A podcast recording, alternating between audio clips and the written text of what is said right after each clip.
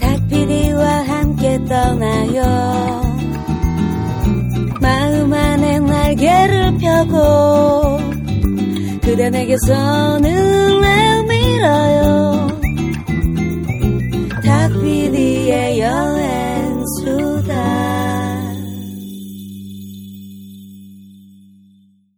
아침엔 닭가슴살 통조림, 점심은 닭가슴살 팩, 그리고 저녁엔 닭가슴살 통조림과 팩을 같이! 아, 아무리 다이어트엔 닭가슴살이 좋다지만 퍽퍽한 닭가슴살만 맨날 어떻게 먹어! 매번 요리를 할 수도 없고 닭가슴살만 보면 아주 숨이 턱턱턱 막막막다고! 그래서 준비했습니다. 건강한 재료, 맛있는 다이어트.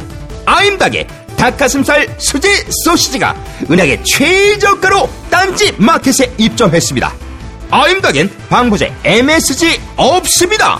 대신 식이섬유와 비타민으로 건강 에너지는 업! 소세지는 칼로리가 높고 살찐다는 편견. 이제 버리세요. 닭가슴살 84%에 청양고추 및 각종 야채를 믹스하고 천연 바다의 초인 함초로 나트륨 함량까지 확실하게 낮췄거든요. 가장 맛있는 다이어트. 지금 바로 딴지 마켓에서 아임닭을 만나보세요. 네. 아, 네, 여러분 안녕하세요. 안녕하세요. 반갑습니다. 네, 반갑습니다. 네. 네, 귀만 있으면 떠날 수 있는 세계 여행 여행교회 여행교회 간증 간증 집회. 집회. 네. 네, 탁피디의 여행 수다에 오신 것을 환영합니다. 네. 반갑습니다. 아, 네, 오늘은 어 제가 지금 하고 있는 방송 아 이제 이 팟캐스트가 올라갈 때쯤 되면 방송이 끝났겠군요. 끝났겠네요. 네, 네. 아직 사실 7월 4일이 마지막이죠. 지금 녹음 시점에서는 한 부를 더 방송을 네. 남겨놓고 있습니다만은 어 훔볼트 로드 그렇습니다. 아, 뭐 장안의 화제라고 제 KBS 대작 다큐. 오시라 보시라 느끼라. 네. 아, 근데 많은 분들이 굉장히 또 좋은 말씀들을 많이 해주셔서 네. 어, 굉장히 저 스스로도 어, 좀 감격스럽고 아, 어. 되게 기분이 좋아요. 네. 네. 근데 이걸 하다 보니까 아, 이분에 대한 이야기를 좀 더 하고 싶다. 네. 알렉산더 폰 훔볼트라는 사람에 대한 이야기를 좀 더 나누고 싶다라는 욕구가 네. 예, 막 끌어오르더라고요. 사실상 여행계의 끝판왕이죠. 그렇죠. 이분이. 마치 우리 여행자들의 어떤 모범, 그, 여행자들의 귀감이 되는- 귀감, 네, 여행자들의 어, 수호 성인쯤 되지 않을까. 그렇습니다. 네, 그런 분의 이야기를 우리 여행수다라는 공간을 통해서 좀 더 해보고 싶다라는 네. 생각에 에, 마련했습니다. 그렇습니다. 네, 알렉산더 폰 훔볼트 특집. 네. 네, 이 오늘- 이야기를 나누기 위해서는 이분을 빼놓고는 또 생각을 할 수가 없죠. 네, 그렇습니다. 너무 많은 분들이 다시 한번 나와주셨으면 좋겠다. 아우, 인기가 엄청. 많으셨어요. 네, 아, 인기쟁이. 그동안. 아. 네, 서대문의 인기쟁이 서대문 자연사 박물관의 이정모 관장님 모셨습니다. 반갑습니다. 네. 안녕하세요. 이정모입니다. 아. 제가 네. 1년 두, 두 번째 나오는데 1년 네. 좀 넘었어요. 네, 네, 네, 네. 네. 아, 근데 그때는 이게 김병진 씨가 전명진 나오자마자 성개 성개그를 쳐주시는 네네네. 전명진 씨 되게 쭈삣쭈삣대고 네. 언제 나와야 될지 아, 모르겠는데 네. 네, 네. 그 사이 아주 이렇게 노련해져. 네네네. 네, 1년 전과는 사뭇 다른, 네, 많이 달라졌죠. 많이 컸어. 네. 그때마다 걱정을 많이 했는데 네, 네. 네, 발전할 줄 몰랐습니다. 네, 아, 네, 감사합니다. 네. 네. 요새 뭐 굉장히 바쁜 날을 또 보내고 계시죠. 네. 예, 대한민국 공무원으로서 열심히 그 일을 하고 있고요. 네. 그 대한민국 자연사박물계의 대표 네네. 박물관 아하. 서대문 자연사박물관에 요즘 더욱더 이제 많은 분이 찾아오시고 네. 어, 많은 활동을 하고 있어서 네네. 기쁜 마음으로 즐겁게 하고 있습니다. 네. 아, 네. 그 성인 3,000원, 청소년 2,000원, 어린이 1,000원에 모시고 있습니다. 그렇습니다. 네. 그 자연사하지 못한 동물들만 모아놓은 그렇습니다. 자연사 박물관. 네. 병사, 객사 중에 제일 슬픈 자연사. 아, 근데 조금 더 수정을 하면. 어, 네. 그 자연사가 뭐냐라는 거죠. 네네네. 자연사가. 네. 네. 근데 사실은 자연사라는 건 다 굶어 죽든지 잡아먹혀 죽는 게 자연사예요. 네네. 아, 그런가요? 그렇죠. 자연에서는 자연스럽게 오, 죽는 게 아니라. 그렇군요. 쭉 가다가 아, 난 수명이 다 했네. 뭐 네네. 어. 심지어 아파 죽고 이런 경우도 없어요. 네네. 그러니까 동물들은 아프기 전에 아주 몸이 아파서 뭔가 불편하다 싶으면 누가 와서 잡아먹고 어, 그렇겠네요. 아, 네네. 우리는 병원을 가는데 그들은 그냥, 그냥 가는군요. 아니면 아. 뭐, 그뭐 가뭄이 든다든지 먹이가 없어 굶어 죽든지. 네네. 근데 그게 사실 자연사예요. 네. 그러니까 우리도 자연사하게 원한다. 그거 사실 굶어 죽는다든지 네네. 뭐 잡아먹혀 되는 거죠. 근데 우리 네. 잡아먹혀 어. 죽기는 상당히 어려운 네. 조건이기 때문에 네. 우리가 사실 원하는 것 우리가 허락된 자연사들은 사실 굶어 죽는 건데 네. 그것을 어. 실천한 분들이 있습니다. 네네네. 뭐 스콧 니어링이라든지 네. 이런 분들은 이제 또 기꺼이 어. 돌아가실 때 부부가 같이 이제는 굶죠. 오. 어, 정말요? 또 돌아가십니다. 네. 아, 지금 난 충분히 살았는데 난 인류를 위해서 지금쯤 이제 정리를 해야겠어. 오. 그러면서 뭐 투신한다든지 그런 건 아니고 그냥 굶습니다. 네네. 네, 그래서 돌아가셨죠. 그분이 어떤 분이라고요? 스콧 니어링. 스콧 니어링. 아, 그분 책 유명하죠. 네, 네, 네. 그렇다고 너도 그렇게 죽을 거냐? 저는 그렇게 생각하잖아요. 네, 네. 저는 네. 자연사 할 생각이 전혀 없습니다. 네. 차라리 사고살 네, 네. 당했죠. 그, 이, 네. 뭐, 아사는 원하는 방법이 아 니고. 자연사 하실 생각이 전혀 없으신 아, 자연사 자연사 박물관. 관장님이십니다. 네. 아. 근데 자연사 박물관이라는 게 서구에서 처음 생긴 개념이잖아요, 사실. 그렇죠. 네. 그 자연사 박물관이 생기게 된 계기가 바로 네, 네. 훔볼트예요. 그러니까요. 어, 그러니까요. 왜냐면 많이 많이 갖고 왔거든요.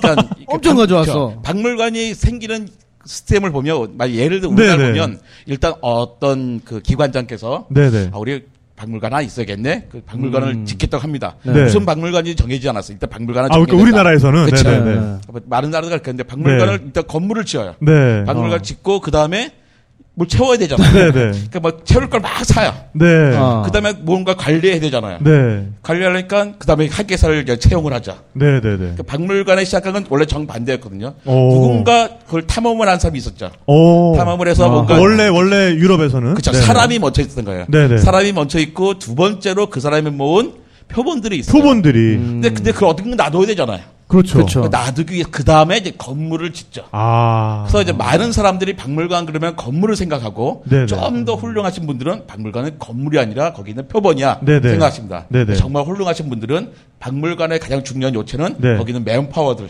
사람이다라고 아. 생각을 하는 거죠. 네네. 근데 그게 그렇게 생각하기 요즘은 점점 어려워지는데 딴 나라도 마찬가지예요. 네네. 네. 근데 그걸 처음으로 시작했던 게 바로 훔볼트가 네. 란 사람이 자기가 어. 채집을 했고 그걸 모아다 보니까 네. 박물관이라는 게 생기게 됐던 거죠. 어, 그러니까 생각해 보면 서대문 자연사 박물관에서 제사 정도 지내드려야 될 것 같아요. 알렉산더. 훔볼트. 네. 그러니까 어떤 박물학이라는 게 있게 만든 또 정령으로. 모셔야 될것 네, 같아요. 진짜, 네네. 네. 뭐 기일에 제사 한번 지내시죠? 그러게요. 근데 훔볼트의 기를 잘 우리가 음적으로 잘 몰라서 원래 등을 기대는 네. 거였어요 점점. 아, 편- 편하게 하세요. 네, 그래서 어, 제가 오늘 좀 코스튬이 좀 특별합니다. 네, 네. 뭐, 라, 아, 그 뭐. 팟캐스트로 처- 청취하신 분들은 잘 모르겠지만 제가 사진 같은 거를 좀 그, 그러게요. 좀 페이스북 올려주세요. 페이지에 네. 제가 올려놓도록 할게요. 네, 네. 근데 이 복장이 이제 고증을 통해 재현한 네. 당시 어, 알렉산더 폰 훔볼트의 굉장히 네, 익숙한. 네, 복장입니다. 네, 네, 모자부터 네. 머플러에 네, 네, 사실 그. 다큐멘터리 촬영 때 소품으로 썼었던 의상들을 제가 몇점 네. 입고 왔어요. 네, 어울리나요? 어, 네. 네. 잘 어울려요. 이렇게 이렇게 입고 다닐까봐. 어, 나쁘지 않아요, 정말로. 네, 네. 네, 네, 네. 근데 탁피디 안 좋아하는 게 이런 네. 거예요. 그러니까 뭘 입어도 어울려. 아, 아. 그래서 왜 페루, 페루 원주민 복장을 입어도 네. 뭐 페루 사람처럼 생겼고 이렇게 훔볼트처럼 입으니까 뭐 훔볼트 네. 같아. 네. 이런 사람들은 정치적으로 올바르지 않아요. 네. 아, 정, 아, 정 치적인 문제가 있군요. 아. 네. 아, 근데 진짜 지난번 그 훔볼트 저희 복귀 특집 때도 얘기를 했지만은 네.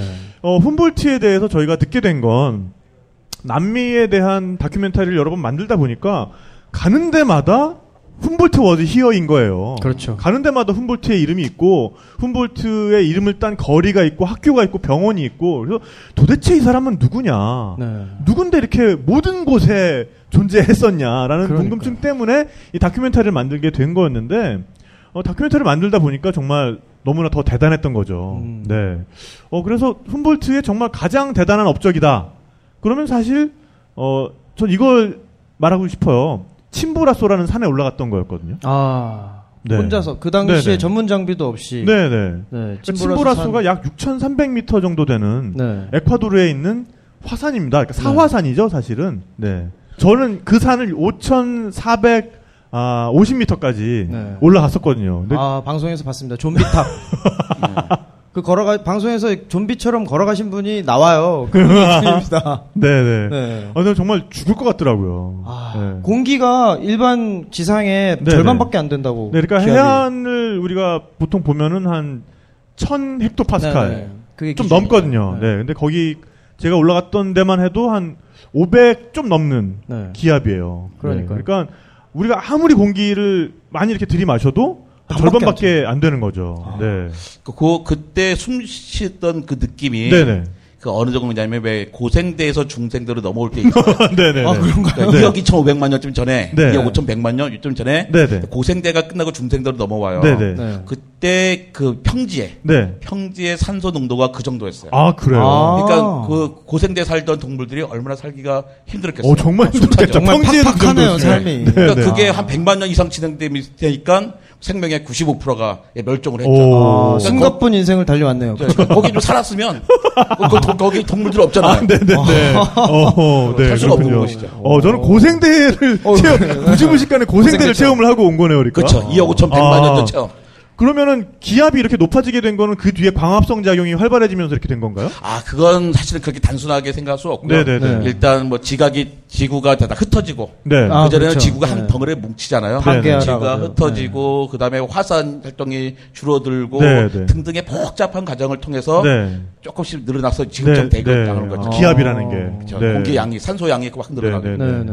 뭐 이거는 근데 사실 뭐 되게 빠른 기간에 이렇게 된 것처럼 얘기를 하지만 사실은 그렇죠. 그러니까 고생대 대멸종 그러면은 어, 순식간에 동물이 싹 없어졌구나 그게 네. 아닌데 짧게 봐야 100만 년이고 길게 봐, 길게 보는 사람은 3천만 년을 봐요. 그 네. 기간을. 아, 네. 그러니까 네, 우리가 네. 볼 때는 그 전혀 티도 안 났던 거죠. 네. 짧게 봐야 100만요. 네. 네. 네.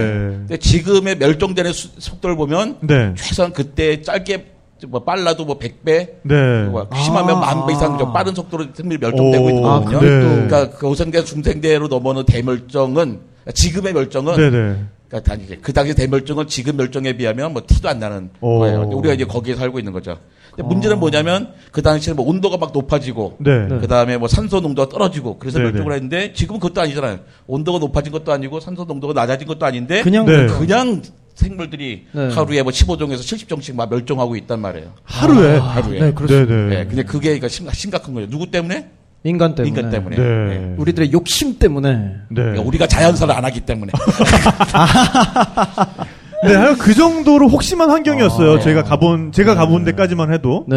근데 훔볼트는 거기서 더 올라가서 5,878m까지 올라갔다는 얘기죠. 네, 그러니까 이미. 올라갈 때 이 양반이 혼자 간 건 아니에요. 네. 노새도 있고, 뭐 짐도 있고, 인디오들도 있고, 네. 그 다음에 자기 동료인 어, 에메 봉플랑이라는 사람하고, 네. 그 다음에 어, 카를로스 몬테파르라고 하는 그 당시에 에, 그, 그 현지의 귀족과 함께 올라갑니다. 음, 네. 근데 이미 한 4,000m 됐을 때 인디오들은 다 도망가 버려요. 힘들다고. 도대체 우리를 죽이려고 하는 것이냐 어. 이러면서 거기 이제 네. 아무도 사실 올라가지 않았거든요. 그렇죠. 네. 그러니까 우리가 그러잖아요. 그러니까 훔볼트가 그걸 처음 올라갔다 생각한다 하잖아요. 네. 훔볼트가 그 당시 사람들이 인류 역사상 가장 높은 곳에 올라갔다고 얘기하는데 네. 맞- 맞- 생각할 수 있단 말이에요. 아, 후- 유럽 사람이나 처음 올라간 거지. 설마 현지 사람도 안 올라갔겠어. 네, 네. 했을 텐데 아마도 안 올라갔을 가능성이 커요. 네. 그럼요. 왜냐하면 그 사람들 신성한 곳이었거든요. 네, 네. 아. 거기에 위가 하얗고 그 많은 전설들이 있는 거예요. 그렇죠. 감히 넘볼 수 없는. 그렇죠. 만약에 거기 갔다가 무슨 일이 생기면 너 때문이야. 네. 어. 그럴 수가 있는 뭐가 타부같이 되는 것이기 때문에 네네. 감히 올라가지 않았을 거예요. 그런 타부가 생긴 거는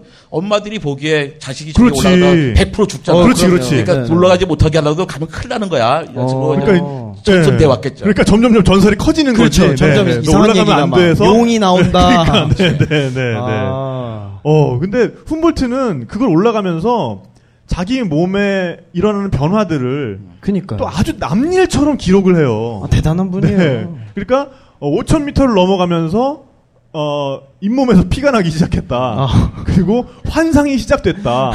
네. 그걸 적을 네, 정신이 네. 있었을까? 그리고 이 양반이 그때 당시에 장갑조차 안 끼고 올라갔어요. 정말 아무 장비 없이. 그러니까 정말 소세지 먹는 사람들의 체력은 아. 정말 대단한 것 같아요. 아 근데 이분만큼은 참 네. 다른 어느 누구보다도 대단한 것 같아요. 네, 네. 그러니까 네. 엄마가 없기 때문이죠. 만약 엄마랑 같이 갔으면 아, 아. 절대로 못 올라갔는데. 아, 그럼요. 일단 엄마가 같이 안 갔으니까. 그러죠. 아 근데 훔볼트 일생에서 네. 엄마가 굉장히 중요합니다. 네네. 그 얘기는 아, 조금 시점- 나중에 네네네. 네네, 나오기로 하, 나오기로 하고요. 네. 네, 그래서 어 그냥 올라간 게 아니라 그런 식으로 자기 몸에 일어나는 변화들을 꼼꼼히 기록하면서 음. 5,878m까지 갔는데 사실 그 산의 구조상 점점 점점 완만해져요. 네네. 그러니까 5,400m부터 정말 끝판왕 지역이 시작이 되고요. 아 근데 거기에서는 정말 아이젠이라 그러죠. 이 신발에 다는 쇠발톱. 그게 네네. 없으면은 도저히 진짜 불가사의거든요. 그걸 어떻게 올라갔는지.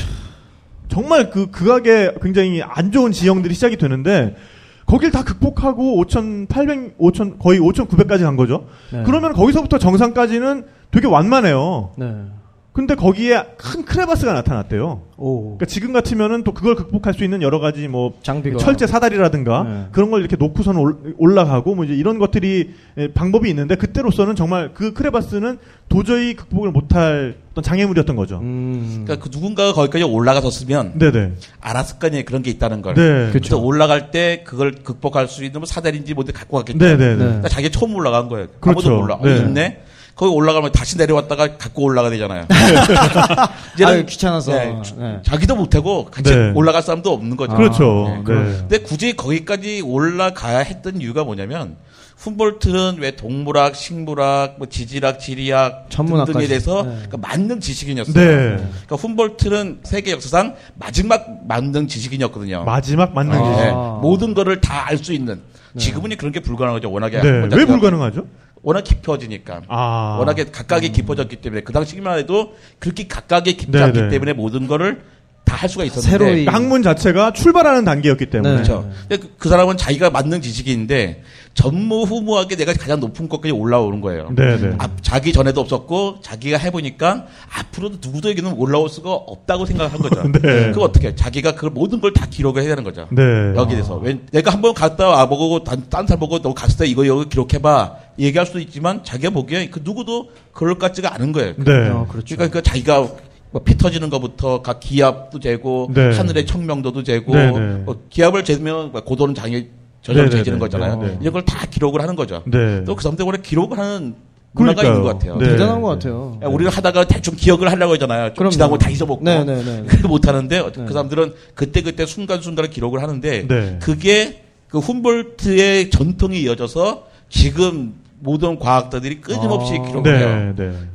즉시 네. 그림도 그리고 훔볼트가 자기가 그림을 그리잖아요. 네. 나중에 저 화가들을. 갔다 와서 네. 화가들을 고용해서 네, 네, 네. 다시 하지만 사진기가 없으니까 자기가 일단 다 네. 그린단 말이에요. 네, 네. 근데 그 전통들이 제가 학- 대학에서 생물학 실험할 때까지도 그 전통이 남아졌어요. 네. 그다 점으로 그림을 그렸죠. 오. 근데 지금은 안 그러죠. 지금은- 찍으면 아, 되니까. 사진 찍으면 되니까. 아, 지금 핸드폰 있잖아요. 그냥- 네, 네, 네. 지금 네. 이, 이 방에도 사람 수보다 더 많은 카메라가 있잖아요. 그러니까요. 그렇습니다. 그러니까 지금 참 좋아진 거죠. 네. 훔볼트도 그랬으면 상당히 편했을 거예요.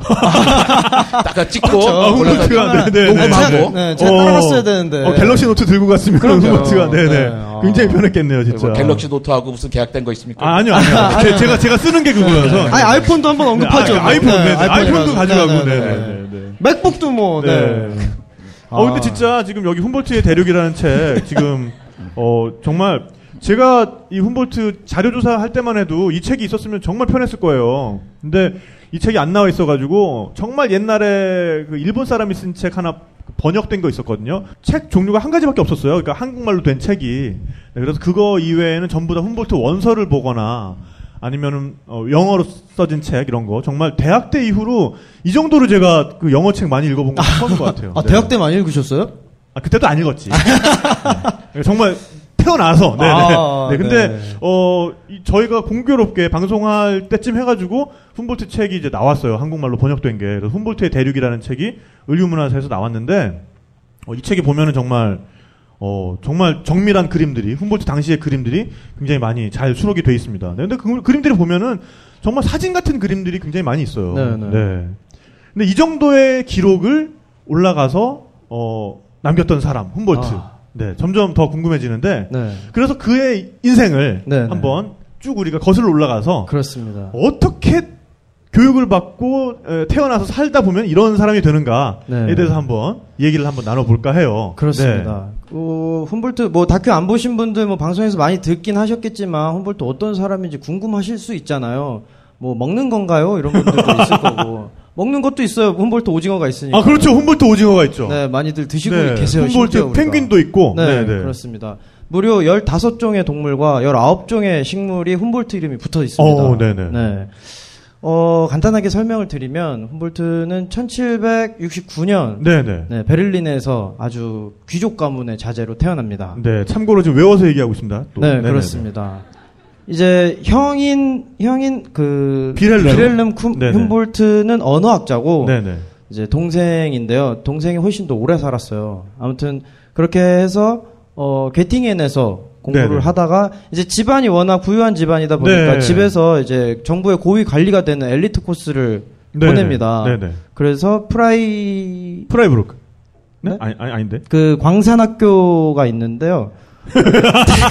여기서 잠깐, 잠깐 참고를 했습니다. 네, 네네. 프라이베르크. 광산학교에서 공부를 하던 중 네. 그러니까 본인은 계속 탐구 욕심이 있었어요. 네, 근데 여기서 네. 등장하시는 이제 어머니의 네. 어머니가 굉장히 부유한 집안의 딸이었어요. 네, 네, 그래서 네. 재산도 많았고 네네. 어머니의 이제 성화에 못 이겨서 자신의 어떤 그 탐구욕과 네, 그 네. 어머니가 원하시는 고위 공직자의 길을 이제 어느 정도 절충안을 찾습니다. 네. 그게 이제 그 당시에 광산학교를 다니는 건 굉장히 지체 높은 이제 장관의 반열에 들수 네, 있는 네, 그런 네. 코스였대요.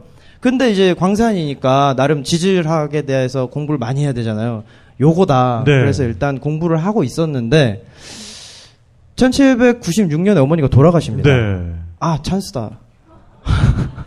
뭐 이런, 뭐, 듣기만 해도 후레자식인데? 뭐, 찬스야, 찬스는. 모르겠어요. 제가 네. 볼땐 친구를 잘못 만났어요. 그 당시에 아. 제임스 쿡의 2차 원정대 하- 어, 대원이었던 이제 게오르그 포르스타의 네네. 이제 세계 이야기를. 네 이야기를 듣고 어 그럼 일단 유럽을 좀 돌아봐야겠다. 네. 그래서 이제 유럽 여행을 시작으로 이 훔볼트의 첫 번째 여행이 시작이 됩니다. 네네네. 그리고 이제 스페인에 건너가서 스페인은 당시에 이미 남미에 대한 관심도 많았고 항로도 많이 개척이 돼 있었대요. 네네네. 그래서 이제 스페인 참 그런 건 참 부러워요. 네. 스페인 국왕의 후원을 네. 소위 스폰서를 받아서 이제 처음으로 남미의 어떤 지질 역사를 위해서 출발하죠. 네. 지금도 각광받고 있는 까나리아 제도에 이제 처음 도착해서 네. 천문학을 연구하다 보니 아 이거 굉장한 뭐가 있는데 이 지구라는 별이 이제 위도나 경도 이런 것들에 대해서도 이제 관심이 생긴 거죠. 네. 남미로 출발합니다.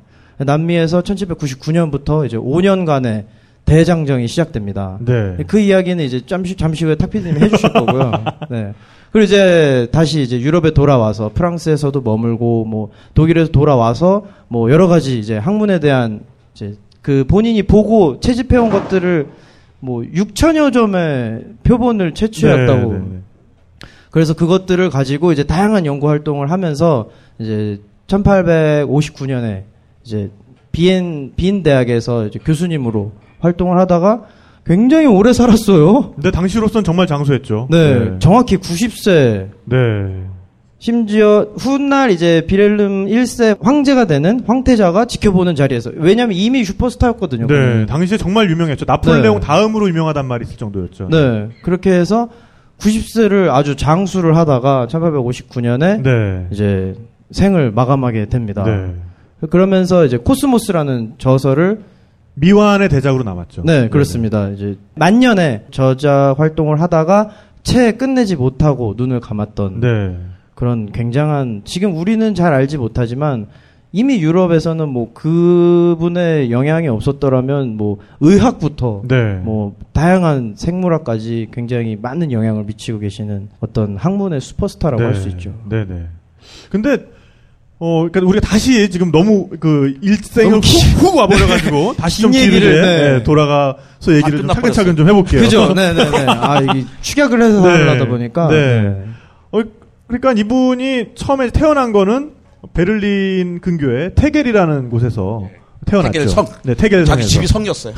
그니까요. 네, 부잣집이었어요. 네. 그래서 아버지는 이제 프러시아의 귀족이었고 네. 어머니는 프랑스 귀족 위그노 어, 출신의 아주 돈이 많은 좀 부유한 집안의 그렇습니다. 어머니였어요. 네. 네, 그러니까 일단 뭐 부모님 잘 만난 거는 맞는 것 같아요. 뭐 집이 네, 네. 성이고. 네. 네. 근데 그 정도는 형님이 돼야. 한분 계셨는데 형님도 굉장히 유명하죠. 어, 비렐름 그렇죠. 폰 훔볼트. 훔볼트. 훗날 이제 훔볼트 대학을 설립하는데 네. 지대한 공헌을 네, 했던. 그래서 네. 19세기의 어떤 지성계를 이 두 형제가 말아 먹었다 그래도 참 과언이 어. 아닌 것 같아요. 전문- 독일에선 특히 그렇죠. 네. 그런데 왜 대학 이름은 특별히 없고 다 도시 이름이잖아요. 네. 본 대학, 베를린 대학교 그쵸. 이렇게 부르지만 네. 사실 대학의 이름이 다 있어요. 네네. 네. 주로 그냥 사람 이름이 붙어 있는데 네네. 독일의 가장 큰 대학이 네. 훔볼트 대학이었어요. 네. 동베를린에 있는 거였거든요. 네. 동베를린에 있다 보니까 그때 공산 쪽 주의적 쪽이었잖아요. 그 네, 공동적.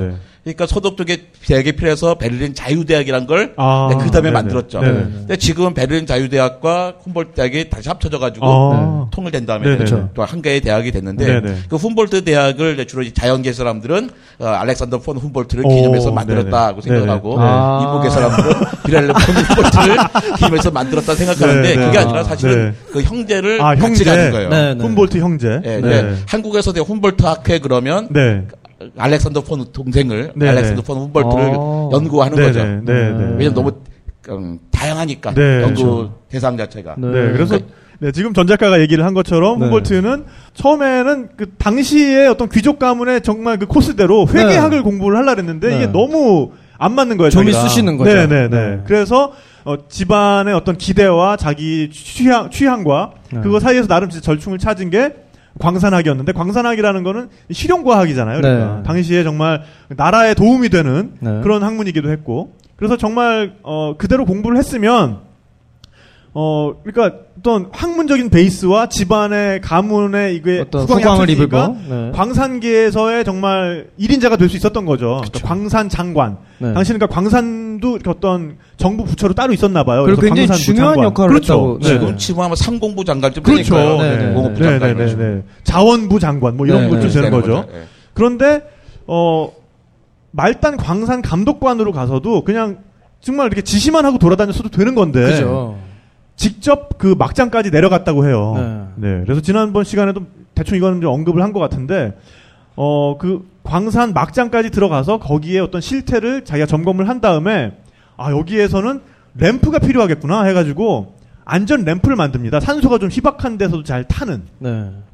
근데 이 램프를 개발해가지고 내려갔는데, 램프는 잘 타는데, 본인이 기절을 한 거지.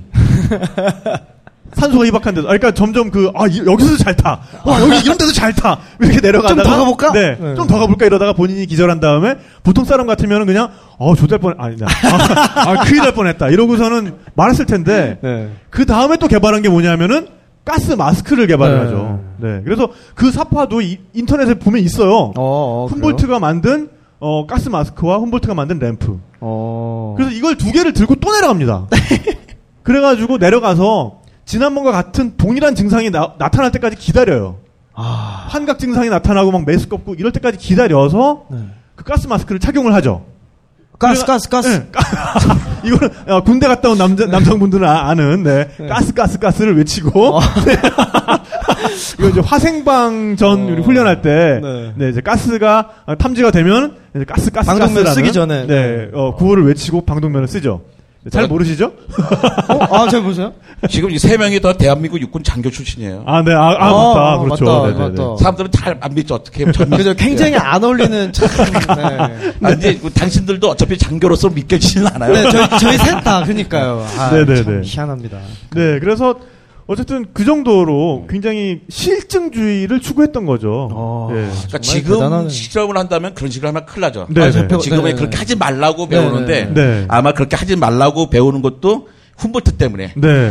훔볼트가 이렇게 하니까 저로 죽을 수도 있는 네, 거였잖아요. 네, 네. 네, 어. 지금은 왜다 맛도 못 보게 되고 그 냄새도 이렇게 맡고 아. 그러잖아요. 아마 훔볼트 시대 같으면 직접 먹어보고 실제 먹어보잖아요. 네, 그러니까요. 그거도 네, 먹어보고 네, 네. 냄새도 직접 맡고 쓰러지고 네. 심지어 아. 전기뱀장은 직접 만져보고 아, 그러니까 우리가 지금의 과학자가 하지 말아야 될 거는 훔볼트가 다 했어요. 네, 네. 그러니까 아. 마지막 세대죠. 네, 마지막 네. 세대. 진짜 막차 타셨군요. 아, 학력고사 마지막 세대처럼. 네, 네, 그러니까. 그 사람이 있었기 때문에 마지막이 있는 거예요. 어. 훔볼트가 없었으면 그 마지막도 없었을 네, 거예요. 네. 그러니까 누군가 그렇게 해보니까 과학도 좋지만 이건 너무 위험하다. 어, 그니까요. 아, 그러니까 이렇게 해서는 안 되겠다라는 어떤 그런 규칙도 그러면서 나온 거겠네요. 네. 훔볼트는 정말 이- 특이하게 운이 좋은 사람이었거든요. 네. 본인도 그래요.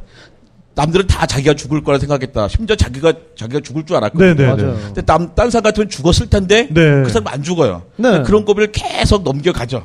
그니까요. 네. 그런 부분을 보면 정말 이 책 읽다 보면은 그런 면에서는 진짜 슈퍼히어로 같아.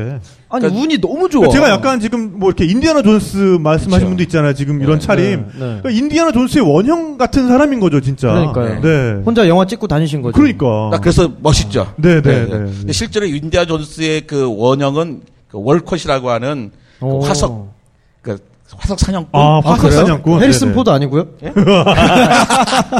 그 화석 사냥꾼이 네. 딱 그 그 모습대로 있었는데 네, 네. 비슷했대요. 근데 네, 네. 그 사람을 저는 그러니까 인디아나 존스의 주인공으로 삼았잖아요. 네네네. 그러니까 인디아나 존스 보면서 어땠어요? 저는 어릴 때 네. 진짜 아 막연히 탐험가라면 저런 모습일 것이다라고 생각을 했던 것 같아요. 저 실제로 네. 그리고 요르단의 페트라는 인디아나 존스 때문에 갔어요. 네네 맞아요. 가보고 싶, 네. 가보고 싶어서. 가지고 아, 저도 그러니까 왜 역사학자 이런 느낌이 드는데 그 어릴 때 생각하잖아요. 네. 저렇게 되고 싶다. 네 네 네. 아, 그냥 채찍질을 못 하는데 어떡하지? 아, 달리는 기차에서 말로 또 옮겨 타지 못하는 맞아요. 이런 이런 거좀 네. 부담스러운 거 네, 있어요. 그러면서 아 이건 아니 나는 못하겠 못하겠는데 네. 날 길을 확 죽였던 네. 사람 중에 하나죠. 네.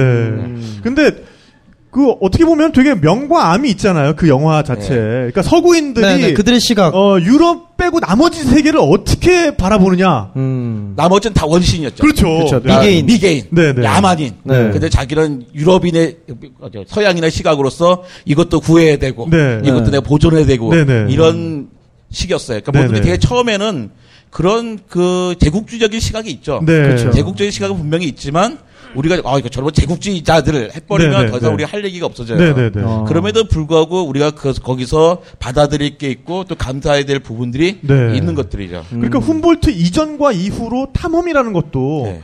바뀌잖아요. 그러니까 그 전까지 탐험이라는 것은 네. 약탈과 음. 동의어였어요. 그렇죠. 네. 그러니까 탐험이라는 게 뭐예요? 새로운 걸 발견하겠다는 거잖아요. 네. 새로운 걸 발견하는 건데 새로운 걸 처음 발견한 게 뭐냐면 남들이 걸어보지 않은 곳을 걷고 네. 숨쉬지 않았던 공기를 숨쉬어보고 네네. 어. 그 누구도 생각하지 않았던 분야에서 새로운 아이디어와. 지식을 만들어내는 게 탐험이에요. 그죠. 네. 근데 그런 탐험을 심지어 과학적인 네네, 탐험을 네네. 처음으로 생각해내고 그것을 실천하고 그뿐만 아니라 그걸 기록으로 네. 남겨놓은 사람이 알렉산더 폰 훔볼트예요. 네. 음. 만약에 이 사람이 없었으면 그 다음에 다윈도 없었습니다. 네. 그렇습니다. 그러니까 이전에 탐험이라는 거는 예를 들면 뭐 프란시스코 피사로라든지 첫 번째 항해도 네. 피사로 함대랑 같이 갔잖아요. 아니면은 뭐 아마존을 발견한 뭐 오레아나라든지 이런 네. 사람들은 가가지고 그냥 일단 안 가본 데는 갔지. 그쵸. 그 다음에 보이는 거 있으면 뺐지. 땡겨. 그 다음에 이제 뭐 나타나면 죽여.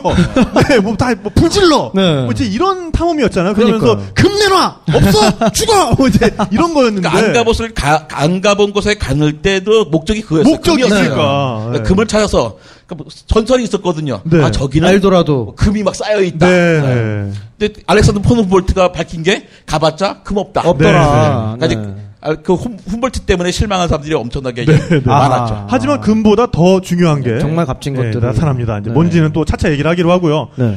네, 그래서 훔볼트가 이렇게까지 그 정말 광산에서도 뭐 내려가서 자기가 직접 실험을 해보고 모든 걸 자기가 직접 해보지 않으면 안 되고 이게 당시의 정신적인 사조랑도 연관이 있잖아요. 근데 개몽주의. 계몽주의. 있잖아요. 네. 그러니까 우리는 저 개몽주의를 되게 안 좋은 식으로 표현하죠. 좀. 네. 아, 좀 제발 그런 개몽주의적인 태도 좀 버려. 아, 네, 네. 남들 가르치려 교조적이고. 아. 네. 하지만 그때는 필요했던 사조였어요. 네. 왜 그랬죠? 왜 그랬을까요?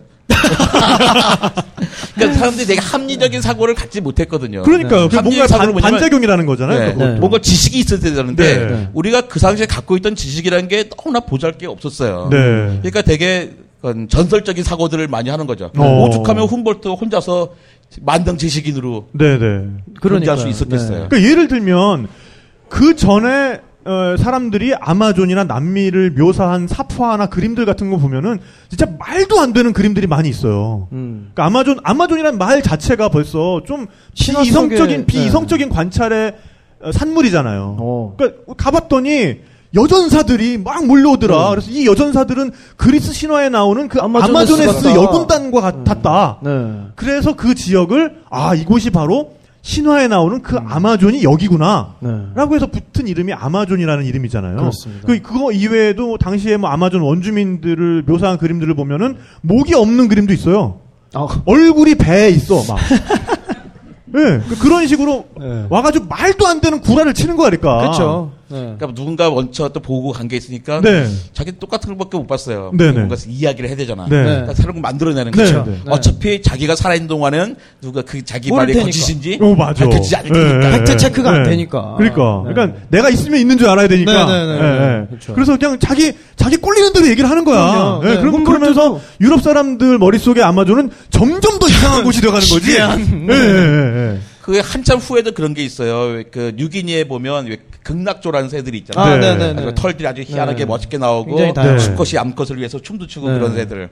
그러니까 유럽 사람들 소개될 때 어떻게 소개되냐면 다리가 없는 새로 소개가 돼요. 오. 아. 그러니까 처음에 갈때 깃털이 멋있으니까 잡기 위해서 다리를 잘라서 없애버렸어요. 네, 네. 그러니까 자기가 데리고 있는 거야. 아. 근데 유럽 사람들 그 그림을 그렸어요. 근데 어떻게 유럽 사람 받아들였냐면 어, 얘는 절대로 땅에 내리지 않는구나. 네. 날, 날 다리가 없으니까. 얘는 영원히 날아다니는 새라고 자기네끼리 좋게 생각을 해버리죠. 네. 그러면서 그 털들이 그 깃털이 모자의 장식으로 아주 비싸게 팔리거든요. 네네. 근데 그래야 했어요.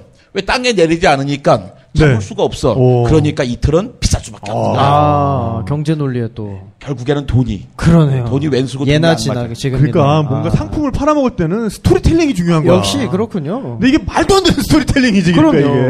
네. 그래도 팔린다는 거. 네네네. 아. 네, 어쨌든 그래서 양쪽에서 떠드니까 어, 이거 네, 그래서 당시에 계몽주의라는 게 네. 그러니까 아주 축약해서 이야기를 하면은 이성의 힘을 믿는다. 그렇습니다. 그리고 내가 해본 것을 믿는다. 실증. 그쵸? 그러니까 네. 그게 이제 실증주의라는 거잖아요. 네. 남말이 아니라 남말을 못 믿겠다. 네. 네. 해보고선 증거를 가지고 네, 해겠다. 네, 네. 또 그거 증거란 것은 숫자다. 네네. 음. 어, 더 가능하면 숫자로 표현을 하려고 하죠. 네, 네, 네. 거기서부터. 네. 어. 그래서 어쨌든 어, 광산대학교 시절을 거친 다음에 한동안 그 광산 감독관으로 일을 하다가 네. 아까 그 전 작가가 얘기한 것처럼 일생의 전환기가 오는데 그게 바로 어머니의 죽음이죠 사실은. 네, 네. 어머니의 죽음과 함께 humboldt는 엄청난 유산을 물려받죠. 네. 네. 형과 나눠 받았는데도 너무 또- 유산이 막대하니까 이 돈을 가지고 뭘 할까? 음. 부동산 투자를 할까? 아. 요게 아니라 그쵸. 네, 주식에 투자를 할까? 요게 아니라 네.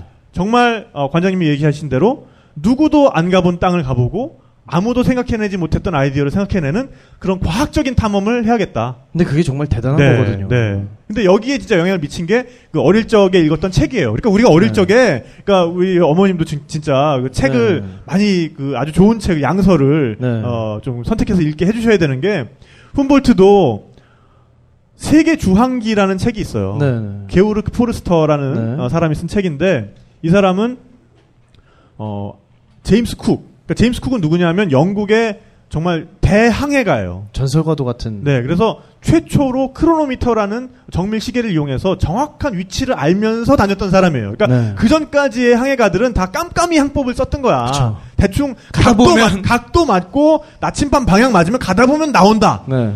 아니면 더듬더듬 해가지고 해안으로 더듬더듬해서 가는 항법을 썼던 건데 그쵸. 제임스 쿡 때에 이르러서 비로소 자기의 정확한 위치가 위도와 경도로 나오게 됩니다. 어, 그전에는 그러면 모르는 데 가면 물어서 갔으면 지금 내비를 키고 가는 그런 느낌인데. 그렇지, 그렇지. 아. 그 전에는 정말 어 잠깐만요, 저기요, 이거 많이 저기요. 네. 여기 어떻게 가야 돼요? 이렇게, 네. 이렇게 했었는데 지금 아. 어, 정말 제임스 쿡 때에 이르러서 내비게이션을 네. 켜고 다니는 것 같은 아하. 그런 항해를 했던 거죠. 그래서 그 2차 항해 때 동행했던 사람이 쓴 네. 어, 세계 여행, 네. 세계 세계 주항기라는 네. 책을 훔볼트는 어릴 때 읽고서는 너무 많은 영감을 받은 거죠 거기서. 아, 네. 그렇습니다.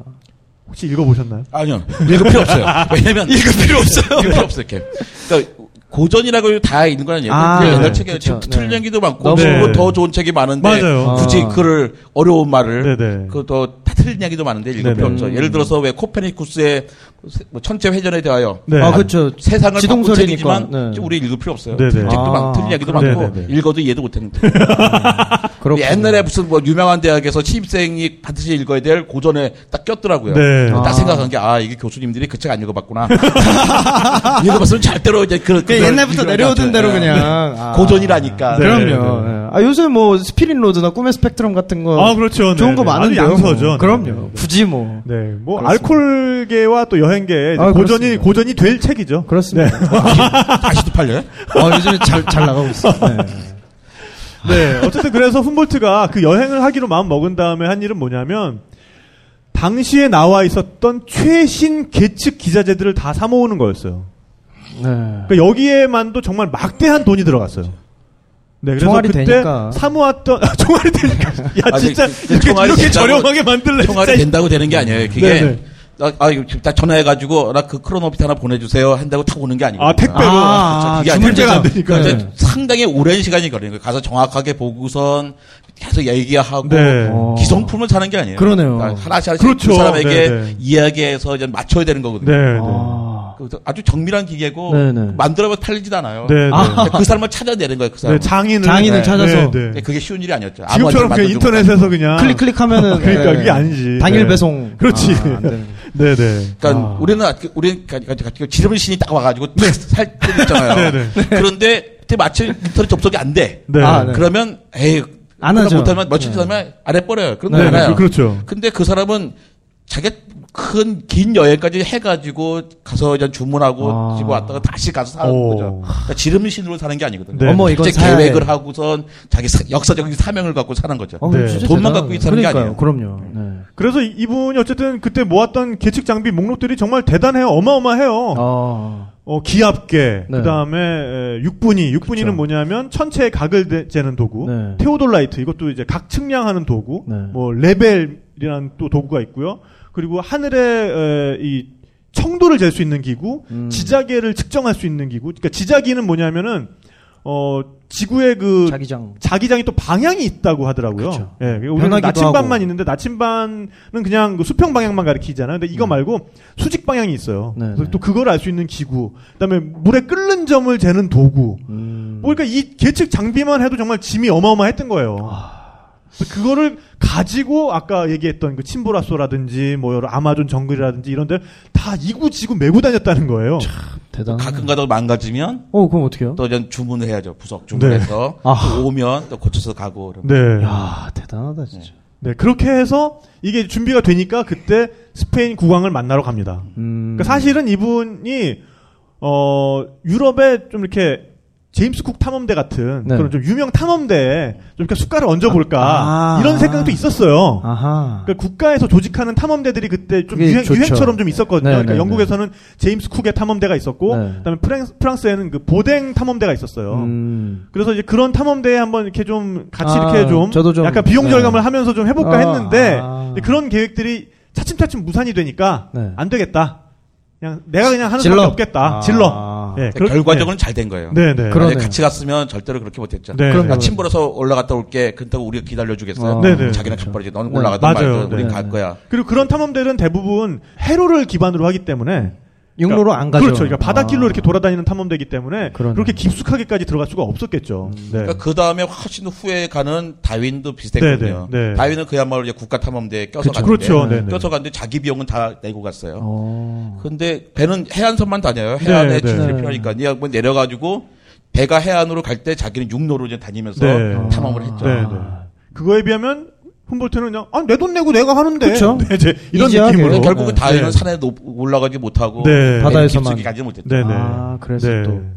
네. 또 이제.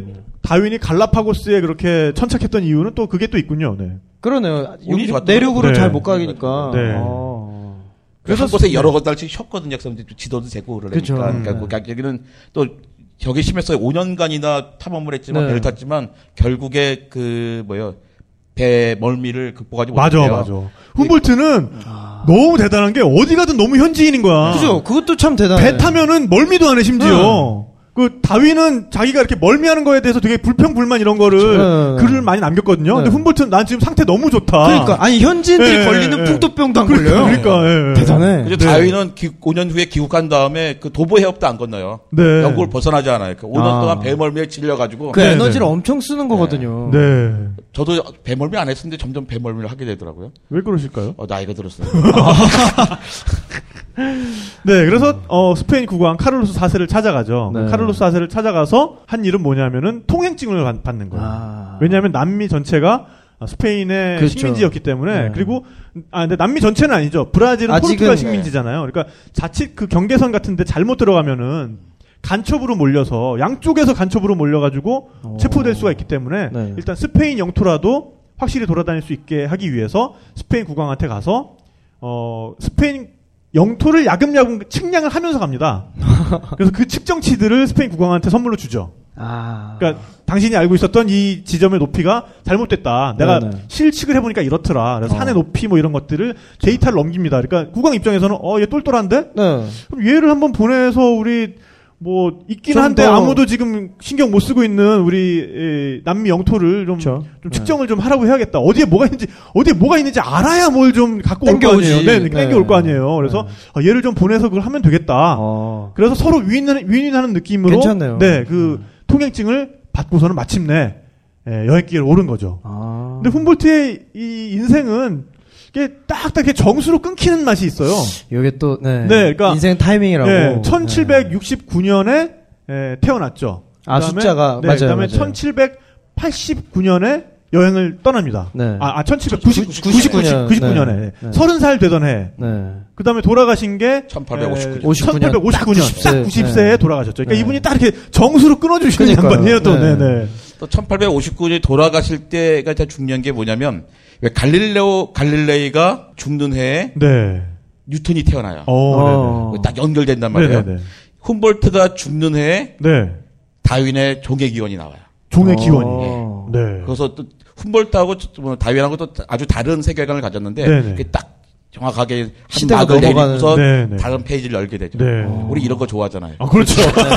어. 연결되는 거 이런 거. 네네네. 네네네. 어, 인물로 그렇게. 네. 그래서 처음 어쨌든 훔볼트가 이제 건너갔던 곳이 지금의 이제 베네수엘라죠. 네. 아까 뭐 얘기했듯이 카나리아 제도를 거쳐가긴 했습니다만 네. 카나리아 제도는 사실 이제 약간 예행 연습 같은 그쵸, 느낌이었고 스페인령이고. 네네네. 네. 카나리아 제도를 거쳐서 어, 베네수엘라에 첫 발을 디딥니다. 음. 네. 그래서 어, 훔볼트의 아무래도 어, 남미 여행을 5년간의 남미 여행을 세 개로 나눠서 우리가 볼 수가 있는데 1차 탐험은 음, 오리노코 정글에 들어갔던 거예요.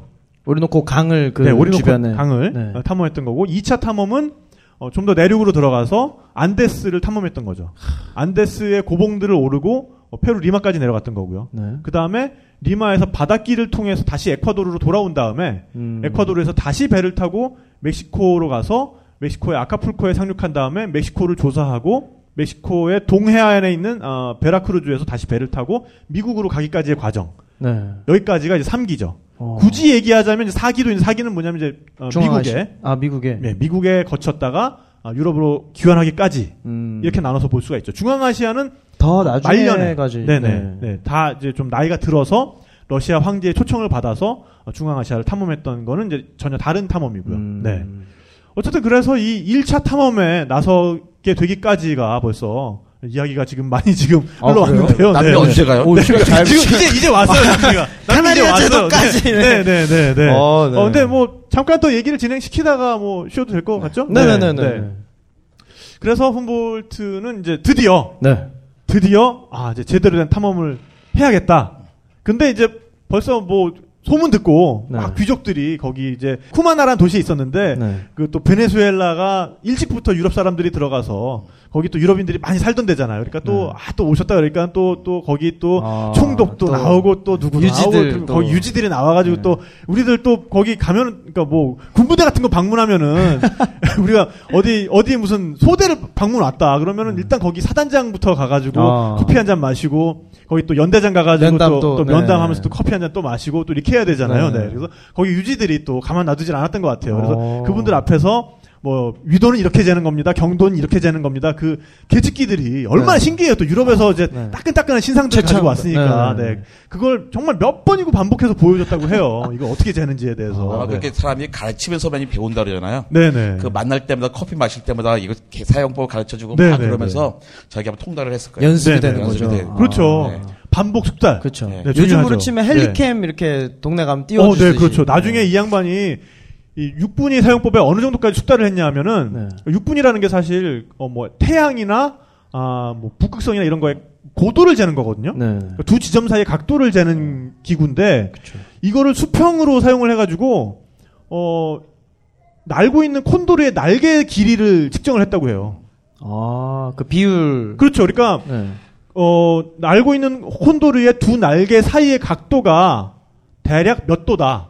어. 근데 콘도르 날개는 일반적으로 쫙 펼쳤을 때 3m다. 네. 그러니까 그 호- 콘도르의 날개 길이와 내가 지금 저 콘도르를 보고 있는데 그 두 날개 사이의 각도를 알면 콘도르가 얼마 정도의 높이로 날고 있다가 나와요. 음. 네. 저는 뭐 수학을 잘 몰라서 잘 잘은 모르지만 그렇다고 합니다. 네. 그, 그, 그게, 그게 잴 수 있겠죠? 그렇죠? 딱 높이만 나는 건 일단 그렇죠. 거리와 높이가 이게 네. 네. 직각삼각형을 만들기 때문에 네네. 거리가 딱 나오는 네네. 거고 콘도로까지 거리가 나오는 네네. 거고 고도를 생각하려면 거기까지 아마 수직 길이를 또 따로 네네. 만들었을 네. 거예요. 네. 근데 뭐 예를 들면 콘도르가 거의 내 머리 바로 위에 있다고 했을 때는 고도가 아, 비슷하게 나올 수가 있겠죠. 나오죠. 네, 네 네. 네. 오. 그래서 콘도르는 어느 정도의 높이로 난다 라는 거를 추정을 했던, 해냈던 거죠. 음. 근데 이게 저도 이제 그 이거 다큐멘터리 만들면서 어 육군이를 다뤄봤는데 네. 이 손이 막 덜덜 떨리고 하니까 네. 측정값이 맨날 다르게 나와요 이게. 그러니까 훔볼트 지도가 지금 보면은 훔볼트가 만든 여러 장의 지도가 있는데 그거를 구글어스에다 겹쳐봐도 많이 안 다르거든요. 아 그래요? 그 정도로 정밀하다는 거는 굉장히 한 번 잴 때 일단 측정값이 정밀하게 얻을 수 있었다는 얘기고 숫자를 아. 반복 숫자를 통해서 네. 그 다음에 계속해서 쟀다는 얘기예요. 술을 많이 안 드셨나? 일단 술 먹을 게는 많지 않았을 거예요. 그죠? 네. 네. 무거운 걸 뭐 갖고 다닐 수도 네, 없고 네. 그 다음에 여러 가지 몸도 더 좋았을 네. 것 같고 근데 아. 실험해 보면 그렇잖아요. 실험 잘하는 사람이 있고 못하는 사람이 있어요. 자기 네. 지식과 상관없이 네. 정말 잘하는 사람이 있어요. 전 잘 못하는 타입이었는데 그런 사람 부럽죠. 네, 네. 네, 아주 어. 뭐 배우지 않았는데도 아주 정확하게 재는 사람들이 네, 있거든요. 네, 근데 네. 그거는 횟수예요. 많이 해보는 수밖에 없어요. 아, 네. 데이터를 그다음에 많이 쌓으면 그쵸. 한, 우리는 한두 번 재보고서 아, 이게 얼마야 했을 텐데 그 자, 남들이 볼 때는 한두 번 했겠지만 안 볼 때 수십 번 해보고선 쫙볼 때쫙 해서 아 이거 얼마야 아. 그래서 감탄을 부르겠죠. 네. 불어일으켰었는데 그렇죠. 그 전에 아마 수십 번씩 해봤을 아, 겁니다. 네, 데이터가 네. 하늘에. 뚝 떨어지는 기술은 없. 맞아요. 그렇습니다. 네. 네.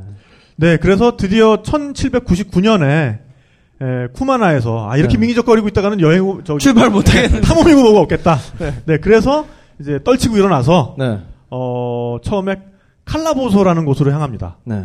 칼라보소가 어디냐면 지금의 베네수엘라 아, 야노스라고 하는 대평원에 평원. 어. 에, 있는 도시죠. 네. 뭐 지금이야 도시지만 그때는 정말 그냥 평원 가운데 있는 그냥 조그만 마을이었겠죠. 그렇죠. 네, 그래서 그 야노스라는 곳으로 이제 처음에 들어가는 거죠. 근데 야노스가 뭐냐면은 어 대평원 지역이에요.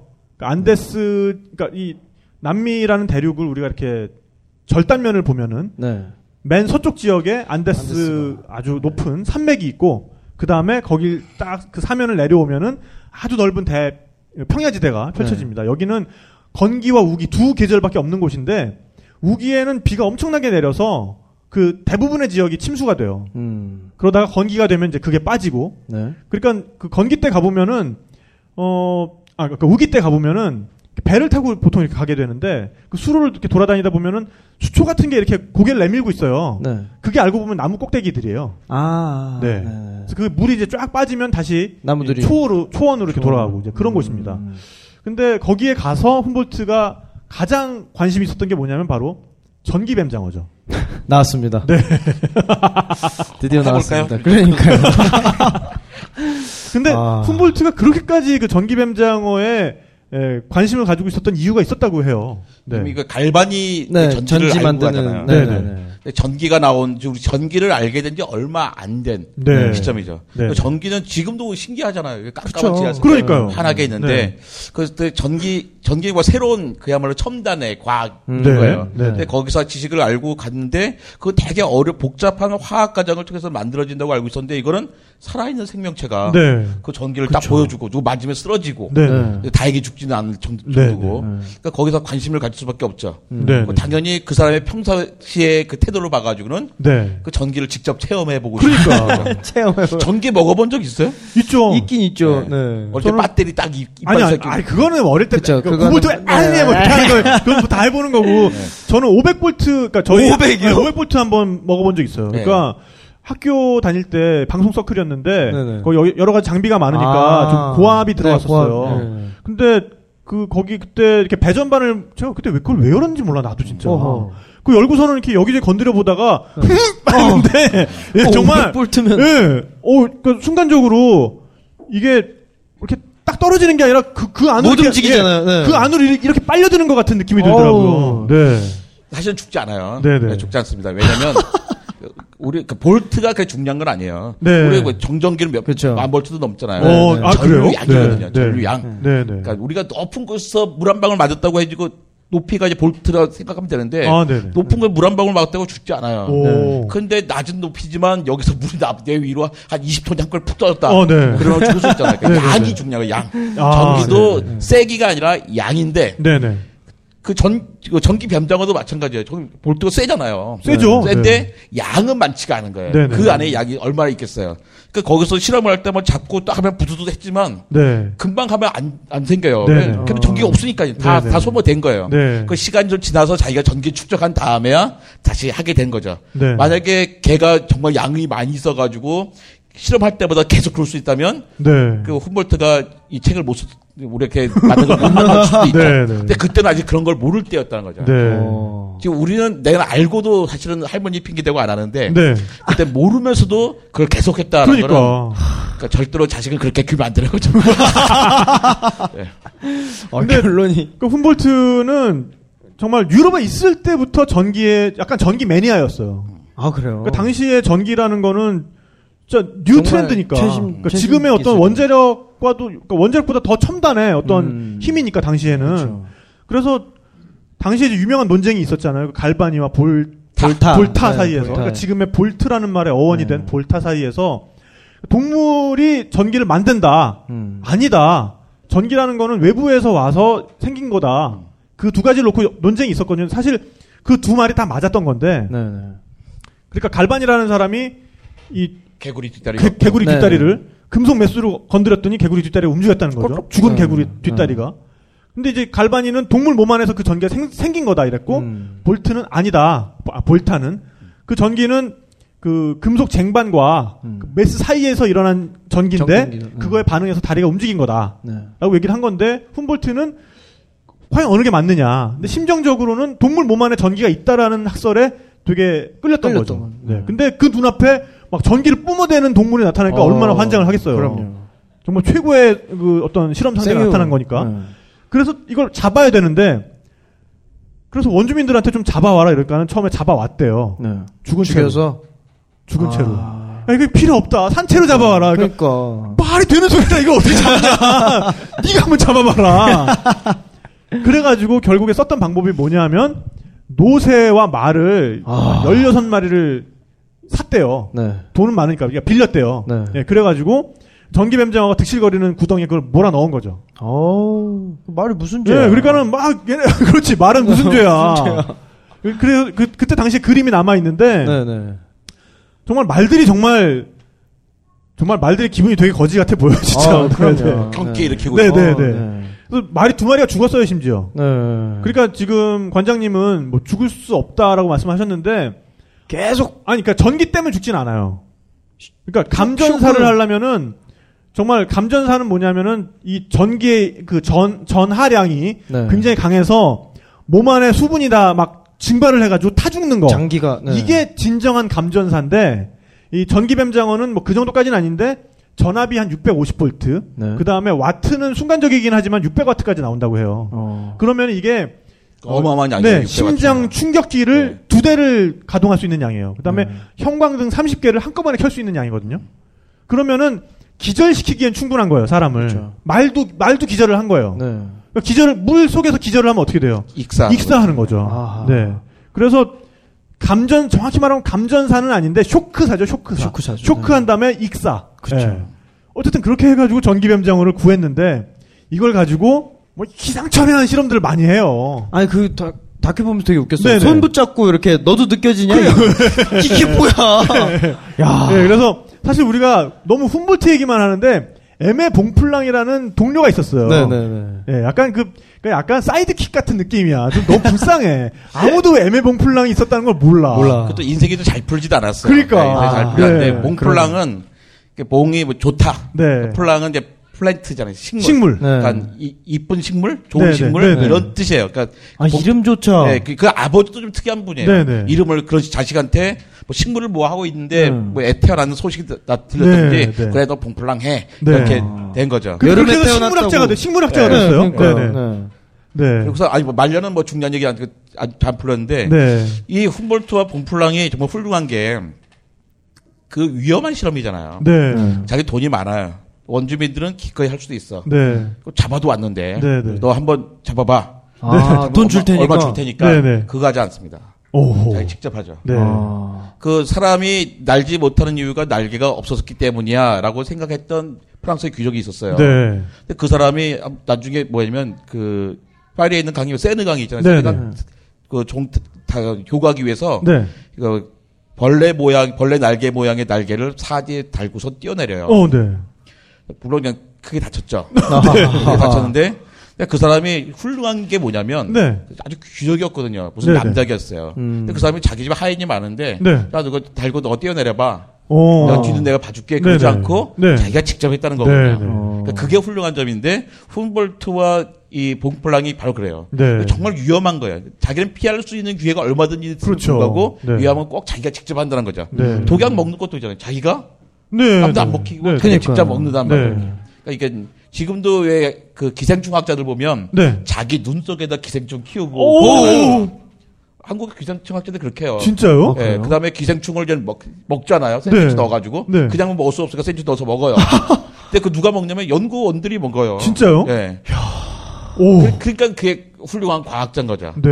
그, 왜, 노벨상 수상자 중에 호주 사람과 한국 사람 아는 사람이 있어요. 누구냐면, 윌, 프로젝트. 헬, 헬리코박터 프로젝트. 아, 헬리코박터. 윌. 네. 네. 베리 마샬 박사가 네, 네. 아, 그분 광고에도 네, 네, 나오셨잖아. 광고 나오셨잖아요. 자기가 네. 먹잖아요. 오. 먹고 해서 결국에 아. 이게 뭐, 위궤양이, 이 원래는 스트레스 때문에 알고 있었는데 알고 네네. 했더니 균 때문이라는 걸 밝혀내거든요. 네. 그 노벨상까지 따게 됐죠. 네, 네. 그, 그게 훌륭한 과학자인 거예요. 남 시키지 오. 않고 자기가 했던 거. 네. 근데 지금은 그것도 하지 말라는 건데. 네, 네. 그러니까 이, 이 훔볼트와 봉플랑은 지금 우리가 갖고 있는 지금 21세기에 갖고 있는 과학 연구의 윤리를 이미 18세기, 19세기 아주 초반에 네. 음. 18세기에서 19세 넘어가는 과정에 그 누구도 그런 윤리 규정을 만들어 놓지 않았는데 자기가 몸소 그걸 실천을 한 거예요. 네. 그 규정 없이. 네. 네. 규정도 없이. 그러니까 보통 사람하고는 전혀 다른 사람이었던 거죠. 네. 음, 그 다큐에서도 보면 왜 비슷한 얘기인데 왜 그 사람이 지구 가는 등반할 때 사람이 사람 네네. 태워서 가는 네네네. 그것도 이제 아 나는 내가 내 발로 가겠다. 아, 네. 까르게로라고 하는 네, 네, 인간 네. 노새들이 있었죠. 콜롬비아에. 그렇죠. 네. 그걸 타는 걸 거부를 했죠. 네. 그러니까 왜냐면 그 사람을 사람으로 존중을 했거든요. 그러니까. 네. 다른 유럽인들은 그걸 타는 게 문제가 아니었어요. 내가 노새 타나 저 사람이 메고 있는 그 의자 등, 등 의자에 네. 타나 네. 차이가 없는 거예요. 다른 네, 네. 다른 유럽 사람이 보기에는. 음. 근데 쿰볼트가 보기에는 저건 옳지 않다고 생각한 거예요. 네. 네. 중요한 마인드인데. 네, 어쨌든 그래서 그때 했던 실험들은 이제 뭐, 어, 동료와 함께 손을 붙잡고 아, 그러니까. 머리와 꼬리에 손가락을 대본다. 감전. 네. 그 다음에 1인치 간격으로 이렇게 둘이서 한꺼번에, 한꺼, 한꺼번에 이렇게 거- 건드려본다. 감전. 그 다음에 금속 막대로 찔러본다. 감전. 그 다음에 질 항아리로 대본다. 안감전. 아. 근데 질 항아리가 젖어 있었나 봐요. 질 항아리에 넣고선 만지니까 감전. 이렇게 해가지고 며칠 동안 근육통과 예, 관절통에 시달렸다고 아, 해요. 오죠, 오죠. 근데 우리 같으면 또 그러고 말았을 텐데 네. 그걸 또다 기록을 하고 어떻게 하니까 감전, 어떻게 하니까 안 감전. 그리고 네. 그걸 또 스케치로 남겼죠. 음. 네. 그래서 참 그 당시에 보면 그림을 참 잘 그렸거든요. 네, 네. 네. 뭐 그, 그럼에도 잘 그렸음에도 불구하고 나중에 전문 화가를 쓰긴 하는데 네. 네. 저 그러니까 그- 자기가 초벌 스케치를 한 다음에 그걸 가져가서 네. 전문 화가를, 네. 네, 튀르팽이라고 하는 화- 화- 그 프랑스 화가가 네. 제일 많이 그렸는데 그 화가를 고용해가지고 네. 그 스케치를 보면서 다시 설명을 했겠죠. 그렇겠죠. 다, 다시 정밀 묘사를 하게. 그러느라고. 돈을 많이 썼다 네. 그러더라고요. 네, 네. 그 이거 뭐 파산 지경에 이르렀다. 네. 지도를 만든다고 파산 지경에 아, 그래, 이르렀다. 그 정도로? 그러죠. 네, 네. 근데 그 정도라는 게 약간 문학적인 표현이거든요. 야, 난 너 너 술값 내느라고 난 망할 지경이야. 아, 네. 얘기한다고 내가 사실 진짜. 망할 지경이 아니야. 네. 아. 근데 이그 그림과 지도를 갖다 그리느라고 파산 지경에 이르렀다는 네. 게 사실 그 정도 파산 지경은 아니지만 네, 네. 많이 썼다라는 네, 네. 뜻이죠. 네. 그랬군요. 네. 갑자기 확 끝내시. 근데 이렇게 해가지고 실험한 게 결국에는 우리가 그 덕을 보고 있어요. 네네. 그럼요. 네, 네, 그러니까 결과적으로는 훔볼트에 의해서 사람, 그러니까 동물 몸 속에도 전기가, 전기가 있다. 있다. 그다음 미약 하나만 우리 몸 속에도 전기가 있는 거예요. 음. 그러니까 우리가 지금 팔을 움직이는 거, 손을 움직이는 거, 네. 그리고 심장을 움직이는 거, 이건 네. 다 사실 전기가 하는 일입니다. 그렇죠. 뭐더 중요한 거로 우리가 생각하는 거 있잖아요. 네네. 생각, 기억하고 생각하고 우리가 머리를 뭐 명 여기까지 손까지 명령을 내미는 네, 거 네. 그 신경 전달이 바로 전기로 아. 다 이동되는 거죠. 뉴런- 뉴런과 네네네. 시냅스 이런 그렇죠. 거. 우리는 같이 전기줄이나 마찬가지예요. 네. 어. 그래가지고 뭐 뇌에서 나오는 신경을 갖다가 신경에다가 컴퓨터 칩을 딱 연결을 해서 네, 네. 그 칩을 통해서 그 대- 컴퓨터에게 명령을 한 사람이 네. 1998년과 2000년에 그 무슨 워릭이라는 사람이 이미 해봤죠. 네. 전기줄에 연결하니까 실제로 머리의 생각이 컴퓨터로 전기를 되, 오, 되더라. 네. 그러니까 우리의 몸은 사실 전기줄이나 마찬가지거든요. 네. 생명은 전기예요. 네, 네. 그러니까 전기가 있으면 일단 생명, 전기가 없으면 생명이 지구상에 있는 것들은 많이 네. 없죠. 네, 그래서 지금 우리가 쓰고 있는 뭐 심전도 같은 거 있잖아요. 이건 네, 네. 그러니까 우리 몸에 흐르는 아주 미세한 전기를 측정하는 장치예요. 네.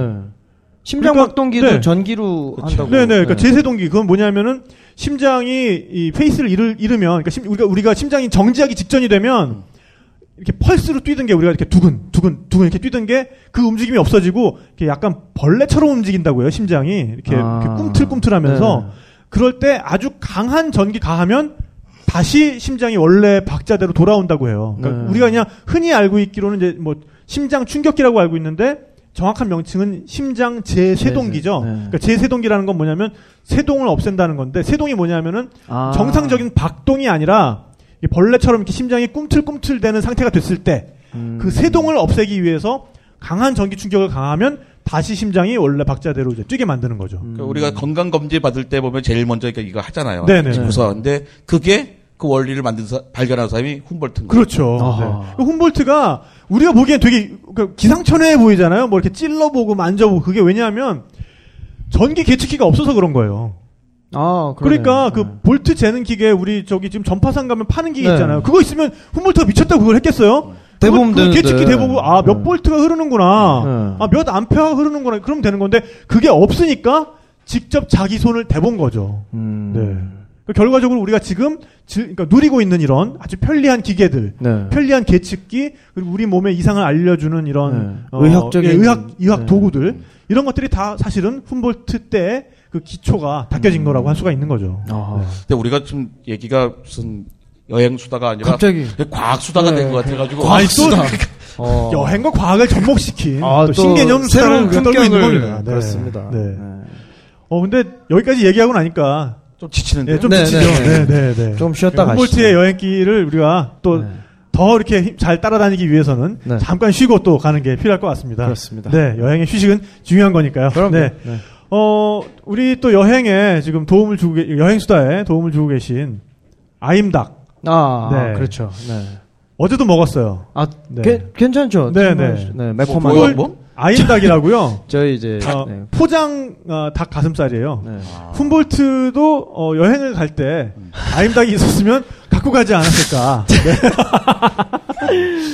네, 아니 진짜 그 야외에서 조리해서 먹기도 굉장히 편리하고요. 네, 네, 네. 네, 네. 침보라소에서도 끓는 물만 있었으면 이렇게 데워서 아, 그 깡통에 들어 있는 겁니다. 아니요 아니요 이렇게 팩에 들어 있는데 팩에 들어 진공 포장되어 있는 네. 닭가슴살인데요. 아, 네. 그 슈퍼마켓에서 팝니까? 아 어... 인터넷에서 네, 어, 인터넷 주문 주문 판매 가능하시고요. 하고 있습니다. 네. 아임 닭, 아임닭 네, 네. 내가 닭이야. 네. 아유 닭.